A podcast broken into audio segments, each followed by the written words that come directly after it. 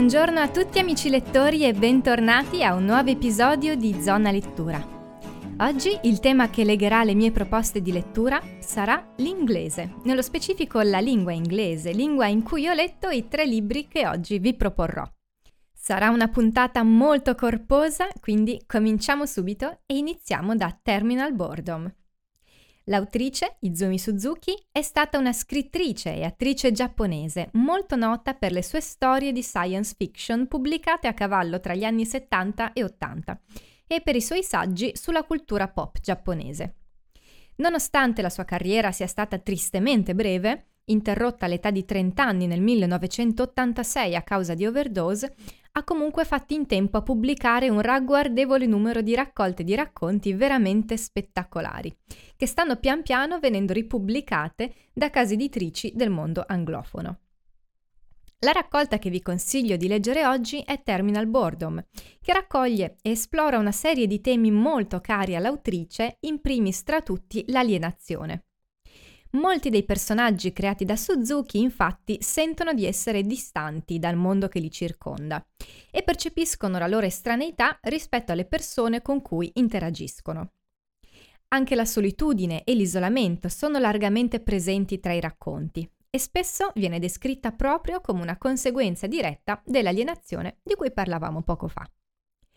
Essendo racconti di science fiction, ovviamente non può mancare anche il futuro, come ambientazione e come tecnologia, e spesso viene preso come riferimento in maniera pessimistica e critica. Impossibile non citare anche il tema della sessualità, esplorato da un punto di vista sperimentale, provocatorio e anche queer, e della condizione femminile, anch'esso affrontato in maniera critica e innovativa. Izumi Suzuki riesce a trasmettere con questi racconti un senso di isolamento e disorientamento tangibile con una prosa talvolta surreale e talvolta cruda. Ogni racconto dipinge con chiarezza e profondità il senso di alienazione e disillusione della gioventù giapponese dell'epoca, incerta sulla propria identità e sul proprio destino nella società in cui è inserita. La ricerca di un senso in un mondo sempre più povero di significato lega tematicamente tutti questi racconti, riservando un occhio di riguardo al tema della precarietà e alle incertezze che caratterizzavano sicuramente la società dell'epoca. Sono racconti che sanno anche descrivere in maniera incredibilmente attuale i problemi non superati che affrontiamo ancora oggi. La scrittura di Suzuki è potente e coinvolgente, a tratti anche onirica, e la sua capacità di catturare l'essenza della vita nella Tokyo degli anni 70 e 80 è sconvolgente e talvolta anche cruda.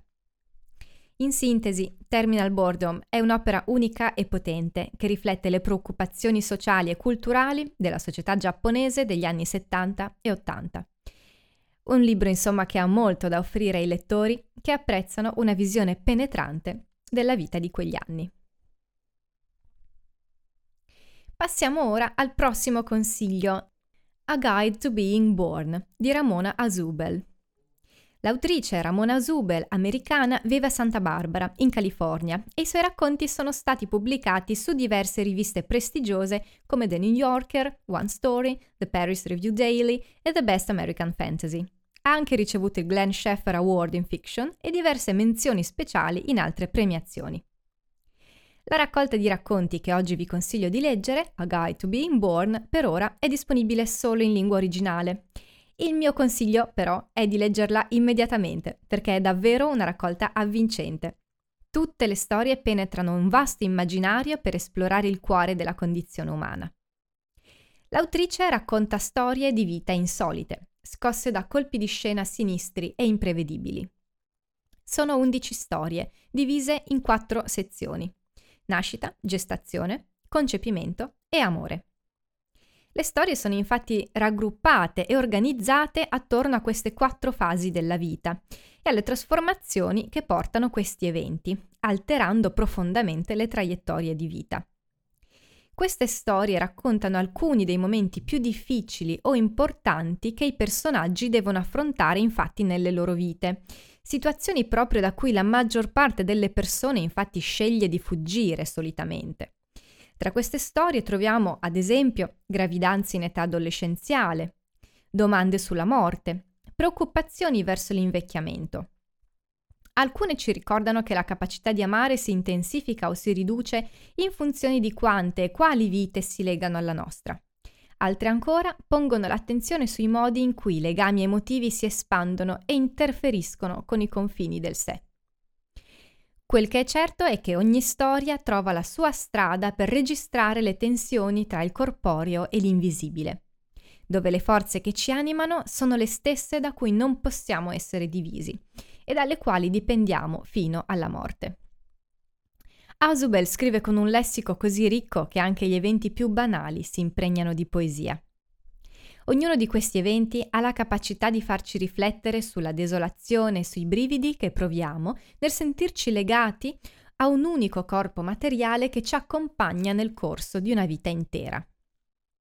Leggere questi racconti vi metterà in contatto col più intimo significato del bizzarro, allarmandovi e rassicurandovi al contempo in quella che è una manifestazione letteraria dei nostri pensieri ed emozioni più irregolari. Consigliatissimo ai lettori che già apprezzano le scrittrici Amy Bender e Karen Russell e che comunque apprezzano in generale l'immaginazione e amano commuoversi attraverso storie provocatorie e deliziosamente strane. Concludiamo la rassegna di oggi con un ultimo consiglio, un romanzo stavolta. Woman Eating di Claire Coda. È l'esordio letterario dell'autrice inglese Claire Coda, un riuscitissimo esperimento di attualizzazione della figura del vampiro, per portarla e riadattarla ai nostri giorni. Il libro non è ancora uscito in edizione italiana, ma anche qui non penso lo si possa considerare come un ostacolo alla lettura. Il libro è scritto con un linguaggio molto basico e penso che possa risultare comprensibilissimo anche da parte di chi è solo alle prime armi con la lettura in inglese. La protagonista è Lydia, una giovane vampira dall'identità etnica mista, che si è appena trasferita a Londra. Tra la ricerca di un lavoro, di un appartamento e possibilmente di un fidanzato, la ragazza dovrà affrontare una sfida ancora più grande, tenere a bada il proprio appetito cercando a tutti i costi una fonte di sangue non umano per poter soddisfare la sua sete. Il libro è geniale, brillante e divertente. L'autrice si impossessa del troppo del vampiro per rimodularlo in una favola dei giorni nostri, dove la fame della vampira è un pretesto per parlare di disordini alimentari e di nutrimento spirituale. Non solo, questo libro è un autentico viaggio emotivo che normalizza la diversità del vampiro dicendoci moltissimo sulla condizione umana. In questo romanzo infatti si esplorano tanti temi, dall'arte all'identità, dal razzismo alla disabilità, dalla misoginia agli abusi sessuali. È veramente incredibile come l'autrice riesca a toccare così tanti temi difficili con leggerezza e tragicità al contempo. Troviamo infatti tanta spigliatezza, freschezza e perspicacia nella scrittura di Coda, che sfrutta questa sua penna per riassemblare in maniera inedita la figura del vampiro, adattandola quindi alla nostra contemporaneità. Non è possibile incasellare questo libro in un genere univoco e questa forse è una delle cose che più mi piace nella letteratura dei nostri tempi. Questo romanzo in particolare contiene tracce di speculative fiction, di weirdness, di romance, di horror e di riferimenti alla categoria dei tanto amati oggi Sad Hot Girls Books. È veramente una chicca e l'autrice è da tenere d'occhio. Vi dico solo che aspetto già oggi con impazienza di poter leggere altro di suo. Anche per oggi è tutto. Mi auguro di avervi fornito qualche buon consiglio di lettura per scegliere al meglio tra le miriadi di titoli che sommergono sempre le classifiche, le librerie e anche i social. Se il podcast vi piace e lo trovate utile, potete sostenerne l'esistenza, la gratuità e la sua continuità con donazioni simboliche al prezzo di un caffè sulla piattaforma Coffee. Potete anche farlo girare consigliandolo ad amici e parenti oppure lasciarmi una recensione. Ognuno di questi gesti mi sarà ovviamente di grande aiuto.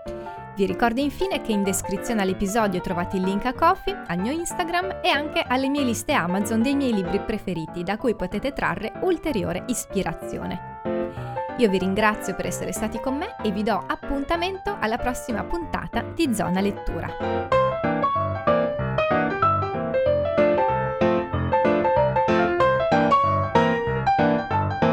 Avete ascoltato Zona Lettura, un podcast ideato e prodotto da Ludovica Scaramuzzino.